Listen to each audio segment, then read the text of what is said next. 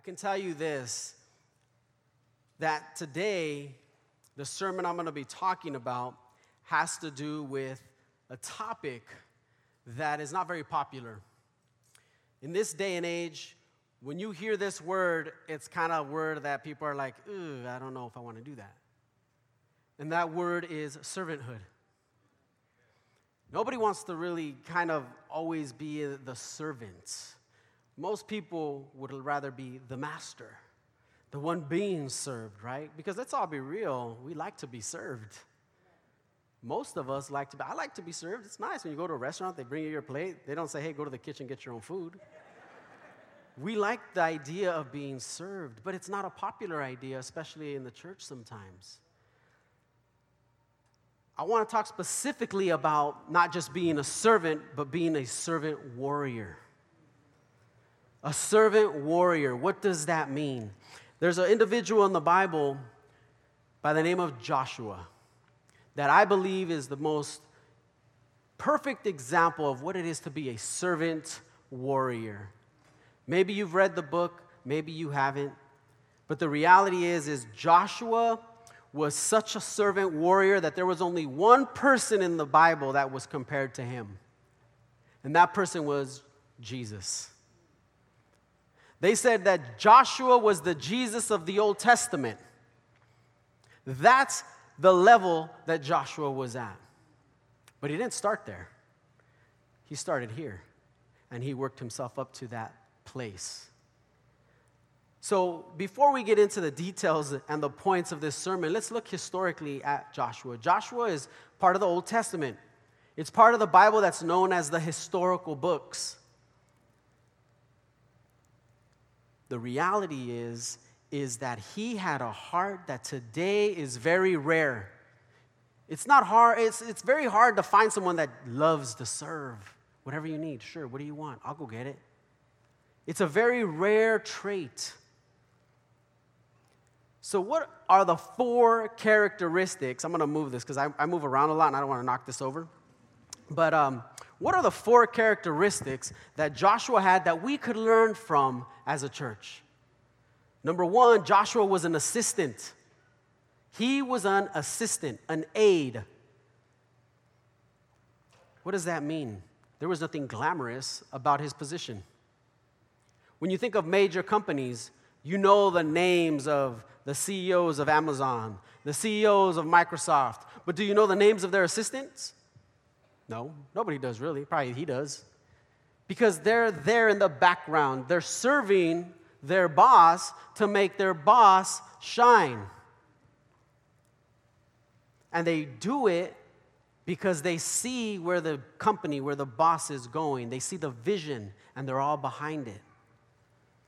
They're not in charge, they don't make the decisions. But let me point something out about Joshua. Joshua was an assistant to Moses. You might think, oh, well, that's cool. Everyone needs an assistant. But Joshua was an assistant to Moses for 40 years while they were in the desert. 40 years. There's people here that are like, okay, I've been in church for four months and I want to preach.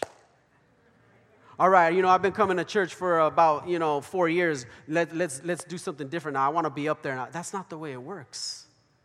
Joshua served faithfully for 40 years. And by the way, they were in the desert.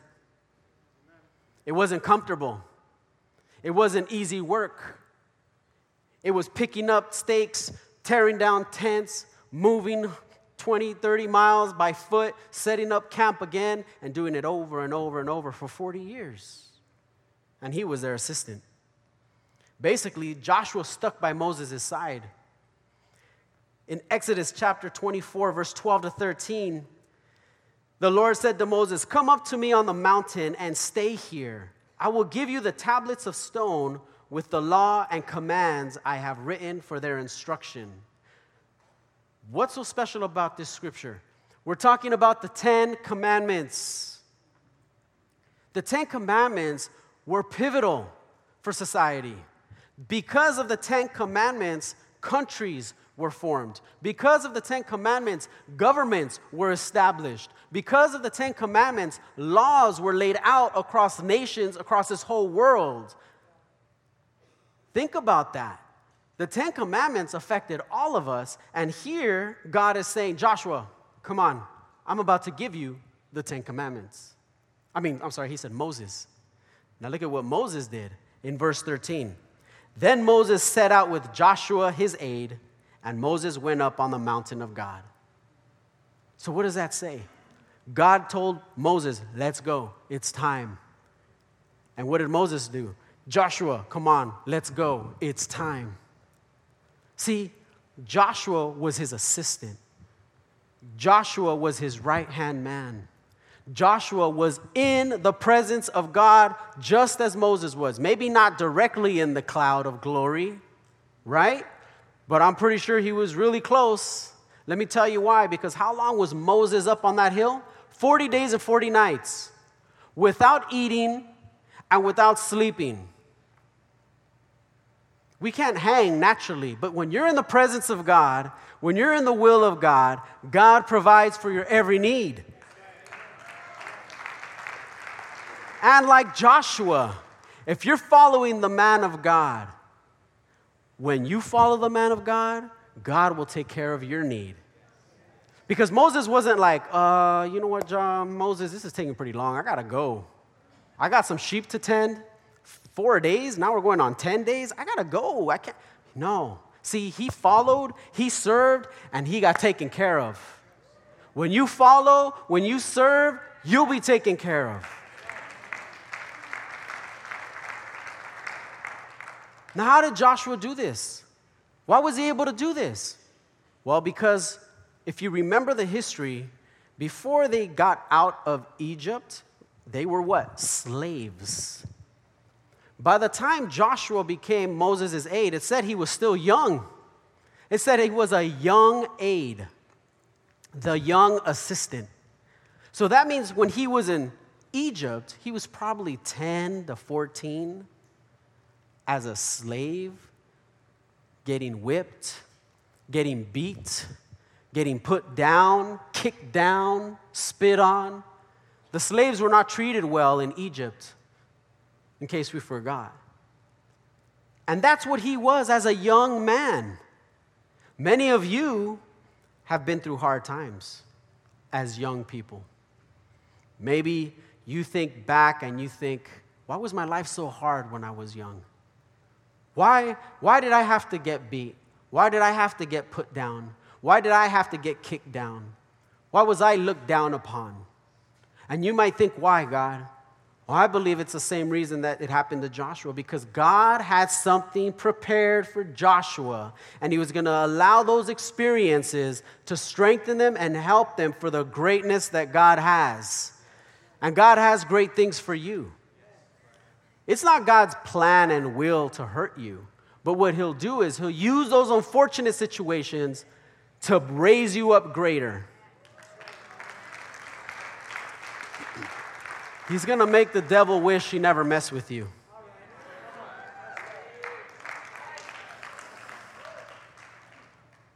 See, God was preparing Joshua for something.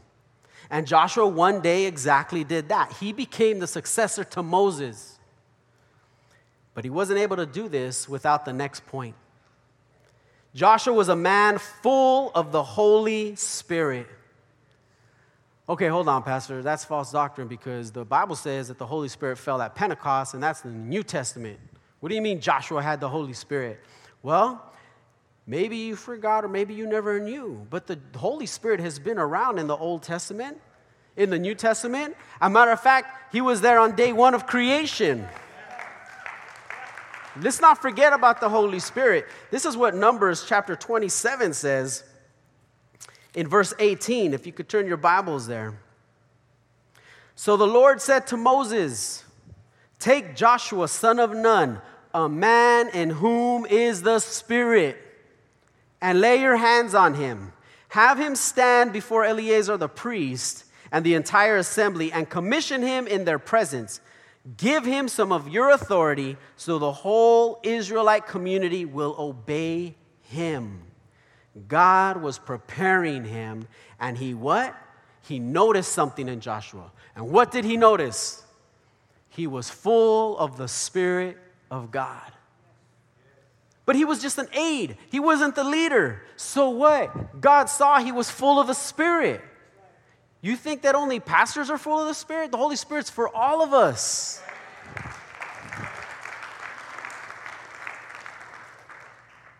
Well, Pastor, how do you know if you have the Holy Spirit in you? This is one way of knowing. There's a lot of ways, but this is one way of knowing. You will know if you are full of the Spirit if you are not grieving the Holy Spirit. What does that mean? You're hurting the Holy Spirit. What hurts the Holy Spirit in our lives is sin. When we sin, the Holy Spirit, ah, doesn't like it. The more we sin to the point that we're living in sin, then the Holy Spirit's like, I got to back up. And now you don't have the Holy Spirit power dwelling within you. I'm speaking to somebody probably, but if you're living in a situation that you know is not right in God's eyes, you are keeping out the Holy Spirit and the power of the Holy Spirit from your life. You don't want to do that. We need God's help. Now, let me clarify the Spirit can speak to you, the Spirit will even guide you if you're sinning, but the Spirit cannot dwell in you if you are living in sin. I remember before I got saved, the Holy Spirit was talking to me. I was doing some irresponsible things, and God's Spirit was speaking to me. I wasn't even coming to church, and I started feeling things in my heart like, man, I shouldn't do this. Ooh, I shouldn't go here with this person. Oh, man, I better stop this. That wasn't my thinking. That was the Holy Spirit starting to reach out to me like He reached out to all of us. The problem is sometimes we don't want to let go of our sin. And so we keep the power of Holy Spirit out of our life. It's your choice. A New Testament example of how being full of the Holy Spirit can also be found in Acts chapter 6, verse 3. But before I get there, I do want to say this the Spirit can fill you if you allow Him. And when you allow Him, you will walk in the power and the authority of Christ.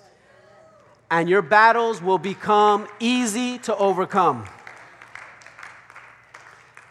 Acts chapter 6, verse 3. It's a familiar portion of Scripture. This is basically after Pentecost. Jesus rose from the dead, but his Holy Spirit came down on fire on all of the disciples. And Peter, the head of the church at the time, said this Brothers and sisters, choose seven men from among you who are known to be full of the Spirit. We will turn this responsibility over to them and will give our attention to prayer and the ministry of the word. Okay, so what's so special about that? He said, We're going to turn over this responsibility. You know what this responsibility was? Waiting on tables. Waiting on tables? I got to have the Spirit, and I actually I got to be full of the Spirit? Yes. What does that mean for us, church? That no matter, no matter what we find ourselves doing, whether we're cleaning the restrooms, sweeping the floor, working in the cafe, changing diapers, taking care of the yard outside of the church, raking, whatever you're doing, be full of the Spirit of God.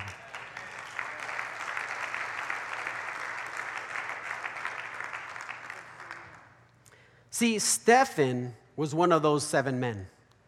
Stephen is also who we know as the first martyr of the New Testament. Stephen was not an apostle, he was not an evangelist, he wasn't a leader. He was actually chosen to serve on tables. Because at that time, the church had grown so large that they would have to feed people because they would come from so far, they didn't want to send them away without any food. So that was part of their ministry. But what happened with Stephen? He was full of the Spirit of God. And because he was full of the Spirit of God, none of the Jewish priests can debate him and win.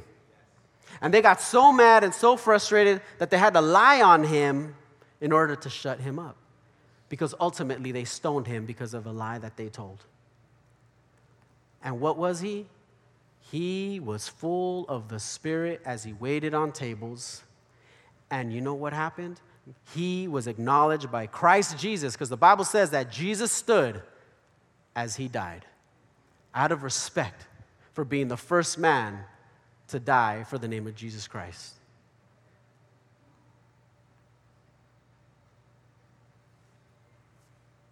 Charles Spurgeon stated this It is requisite we should have someone to guide us, some good books and some good men, but above all, the Spirit of grace. Are you allowing the Spirit of God to guide you? Or are you, do, are you just turning to books? Or are you just turning on to your podcast?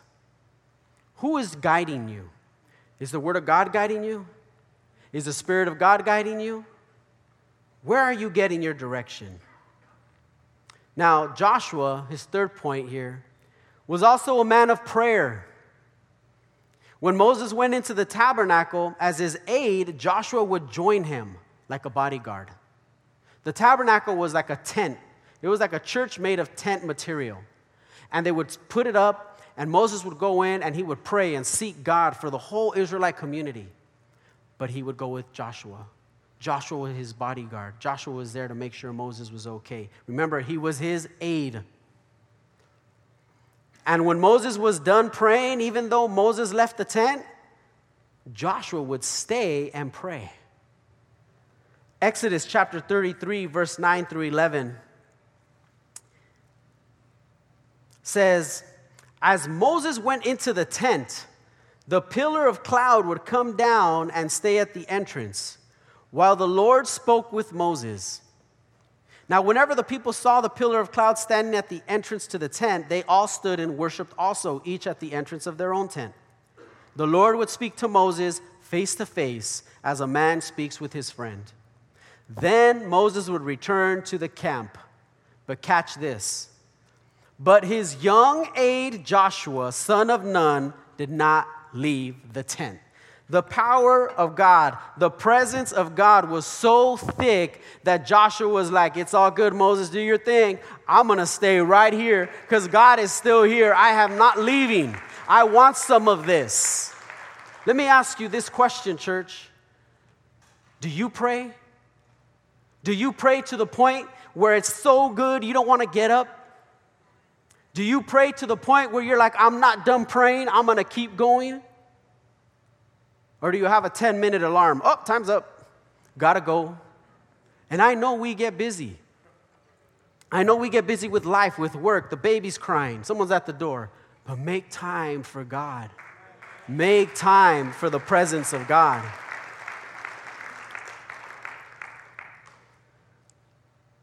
It's a beautiful place to be, church.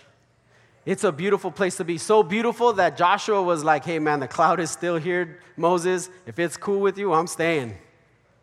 You know, when your pastor prays, a lot of times, okay, we'll pray with you, which we should. But you know what our pastors really want? Is that we keep praying when they don't know we're there. When they don't see you praying, are you praying? Do they have confidence in their church that, you know what? I don't need to see my church praying. I know they pray because I feel their prayers. Here's another question Do you come alongside your Moses? And you know who your Moses is? Pastor Richard and Sister Nancy. They're our Moses. They're our Moses. When they say, Church, it's time to pray, are we like, Yes, let's go? Or are we like, well, like I said, I got to watch the sheep. I got to tend to things at my house. I'll leave the praying to you, Pastor. That's not the truth. That's not biblical. As a matter of fact, if that was biblical, Moses would have told Joshua, hey, I'm going up to the mountain. I'll be back. But no, he said, Joshua, come on. You know, that's what our pastors want. They want us to follow them in the prayer that they have for this church, for this community, for our lives, our families' lives, those that still need to get saved. See, Joshua treasured the presence of God. He treasured it so much, he wanted to stay. It was in his prayer life that he met God. You know, many times Christians struggle because God doesn't help me. God doesn't do this for me. I'm going through trials and I don't know what's going on. I challenge you with this question Are you praying? Are you in prayer? Are you in prayer to the point where you're waiting to hear from God? Or are you just like, well, my pastor's done, so I guess I'm done? And let me tell you, just because you think he's done doesn't mean he's not praying elsewhere. They pray constantly. Like Peter said, we are devoting ourselves to the word and to prayer. That's what they do. And because he had a personal relationship with God, he was able to continue into the next chapter of his life. And that next chapter of his life was that Joshua was a victorious warrior. He was a fighter. And that's how we remember him, right? When we watch the movies, we see Joshua, a man's man, pulling out the sword. Let's go, come on. And, you know, all the guys get pumped up. Yeah, that's right. That's cool. But see, don't forget, before he was there, he was a aide. Before he was there, he was a prayer warrior. Men, men, if I can speak to the men, this is where we need to be. We need to be willing to serve if we want our families to follow. We need to be willing to pray if we want to see God fulfill His will in our lives and our families' lives. It's not going to happen by just jumping into the battle because we'll get tossed up because we don't have that Holy Ghost fire. We don't have that Holy Ghost power. It's going to be kind of like this picture that I show up here. Because, see, Joshua, when he went up against the enemy, he was the man barefooted against other army states that had chariots, that had horses, and they had none of that. The odds don't look like they're in Joshua's favor, but yet Joshua won. It's kind of like um, a small army going up against a huge, huge, massive army. Who do you think is going to win? Well, in this case, Joshua was a small army. Israel was the small army. And God was saying, Go over there and take care of those huge armies 10 times your size. Israel's army was a small army compared to most armies of the day. It was so small, it, the ratio says that scholars have found the ratio was 17 army, people in the army, versus four. So take four of your, four of your closest friends and go up against 17 people. Who do you think is going to win? I know some of you are probably like, no, I'll take them. Let me. but the reality is, is you're going to get hurt. Or let's put it in a more realistic perspective 50,000 of the enemy versus 12,000 of Israel. Huge disparities, bad odds. It's like Norwalk Church going up against all the Marines at Camp Pendleton. Good luck. Many times, life is this way with us, though the odds are stacked against us. Your boss is coming against you. Your spouse may be coming against you. Your kids may be coming against you. The odds in your bank account are coming against you. Maybe it's even the odds that the doctor is giving you. The chances of this are, and they don't look good. Can I encourage you today? Amen. Jeremiah 119 says, They will fight against you, but will not overcome you, for I am with you and will rescue you, declares the Lord. That's what God told Joshua. Get in there. You're going to win. And Joshua was like, I don't even need to know the odds. If you said I'm going to win, I'm going to win. Now, I love this next scripture because it comes from our Lord and Savior, Luke chapter 10, verse 18 to 19. Jesus says this powerful statement I saw Satan fall like lightning from heaven. And I have given you the authority to trample on snakes and scorpions and to overcome all the power of the enemy. And nothing will harm you. What does that say? Don't fear the devil. Jesus is saying, I kicked him out of heaven like nothing. It was no big thing. And he's saying, and by the way, I'm giving you that same authority to kick the devil out of your life, kick the devil out of your marriage, kick the devil out of your finances, kick the devil out of your situation, kick the devil out of your health. Rebuke it, cast it out. And not just the devil, but all the snakes and scorpions. You know what those are? Those are his demons. You have authority over all of that. But my question is are you in the Spirit? Because if you don't have the Holy Spirit in you, you're going to have a hard time. Joshua was full of the Spirit, remember? That's how God recognized Joshua. Give me Joshua, son of Nun, the man in whom is the Spirit. See, God is looking for the Spirit in us. He is looking for people to use, but if you don't have the Holy Spirit, He's going to pass you over. Why? Because it's no joke, it's a battle, and God's not going to throw you into a battle if you're not prepared. So, how was Joshua so victorious with such few numbers? Well, because he constantly heard God's voice. He prayed constantly. He sought the face of God constantly. Well, how do you know that? Because it says right here in Joshua 3 7, the Lord said to Joshua, Joshua 4:15. Then the Lord said to Joshua, Joshua 5 9. Then the Lord said to Joshua, Joshua 6 2. Then the Lord said to Joshua. They were having conversations. Are you having conversations with God? Are you? If you're not, today is a day to start. Because when God starts to speak to you, you're gonna know which way to go. You're gonna know which way not to go. You're gonna know where and who you need to do things with or not do things with. Because God's gonna tell you, hold on, not right now, maybe later. See, God was communicating with Joshua because Joshua was communicating with him. Sometimes we think God has to give us a sign. Okay, God, I'm gonna walk down the street, and if a dove doesn't land in front of me, then you're not speaking to me. When God's like, I already told you.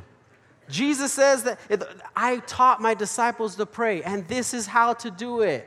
Our Father who art in heaven, He taught us to pray for a reason so that we can seek Him. Because what does Jesus say? Don't seek signs, seek Him.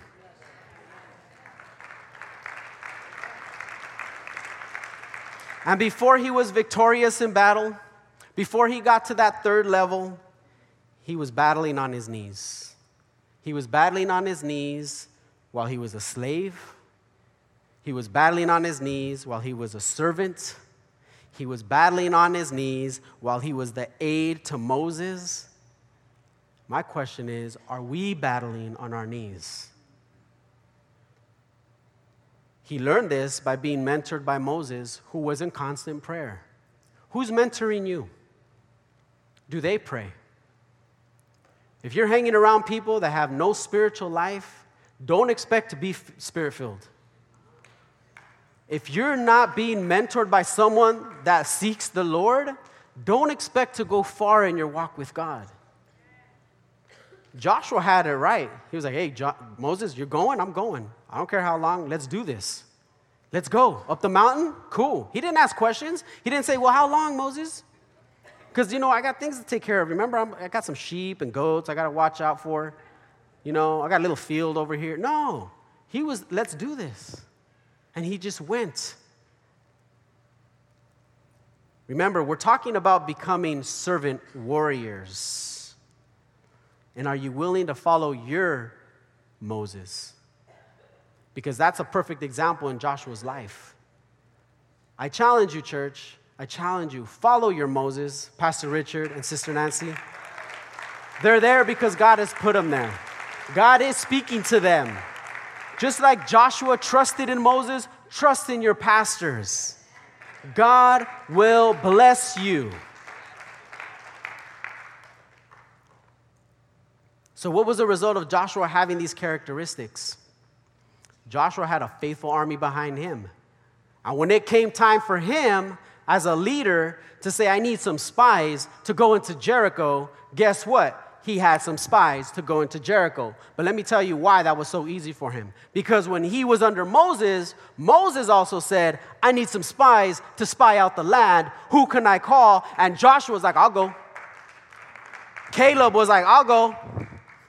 Remember, the only two good reports that came back were from Joshua and Caleb. See, he was not asking his men to do something that he didn't already do. Many times people in the church think, why is the pastor asking us to do this? I don't need to see him doing that. Let me tell you something, they've put in their work. Just because you don't see it and just because you don't know about it doesn't mean it hasn't happened.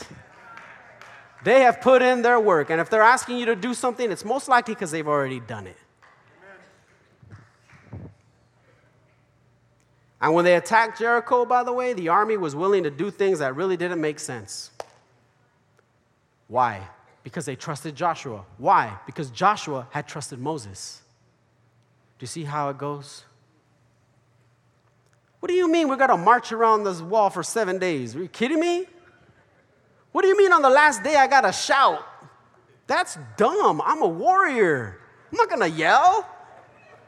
But see, they didn't question jo- uh, um, uh, Joshua because they were like, oh no, Joshua, he's praying. So we know he's doing something with God and God must be directing him. Okay, we'll, we'll shout. We'll do whatever you want. We'll march. Whatever you want. They didn't question him. My question to you is Are you behind your Moses, or are you going to question everything they ask you to do? Or are you going to have doubts about everything and maybe the direction that the church is going in? See, he and Sister Nancy want to take you into the promised land. That's what they're trying to do. They're not trying to take you back into slavery. Yeah, you, there's going to be work, but the victory is yours. You just have to do what God said we have to do, which is serve, submit, be willing to start at the bottom. Servant warriors.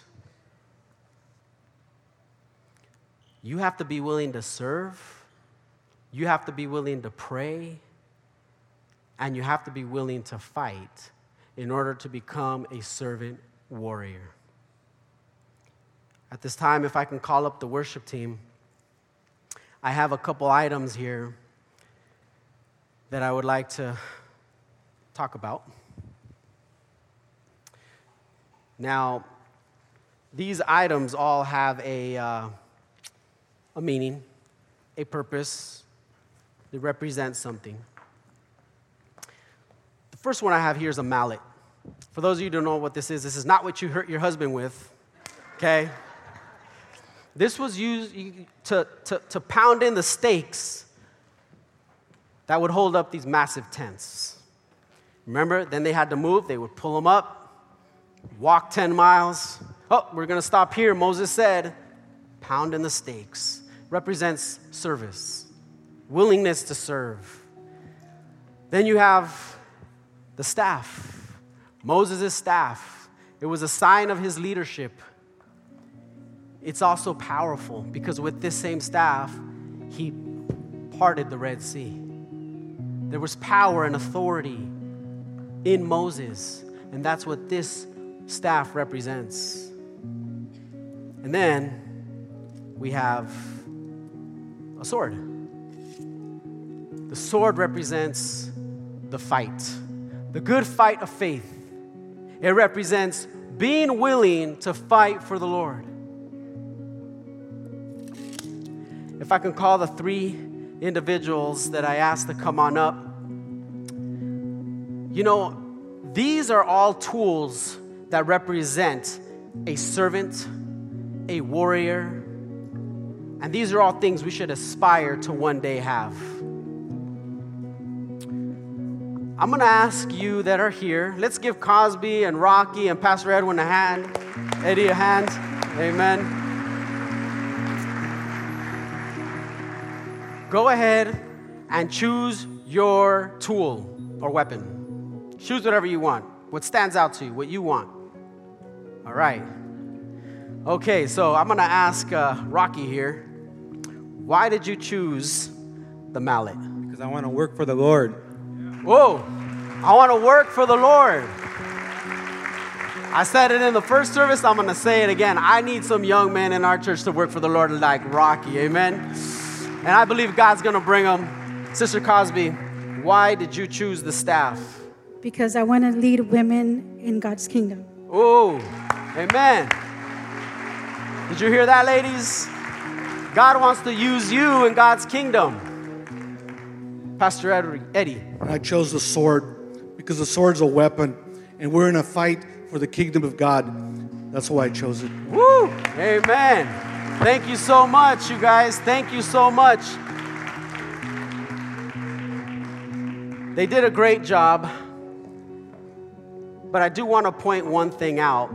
As necessary as all these items are, and as necessary as we need all of these items as servant warriors,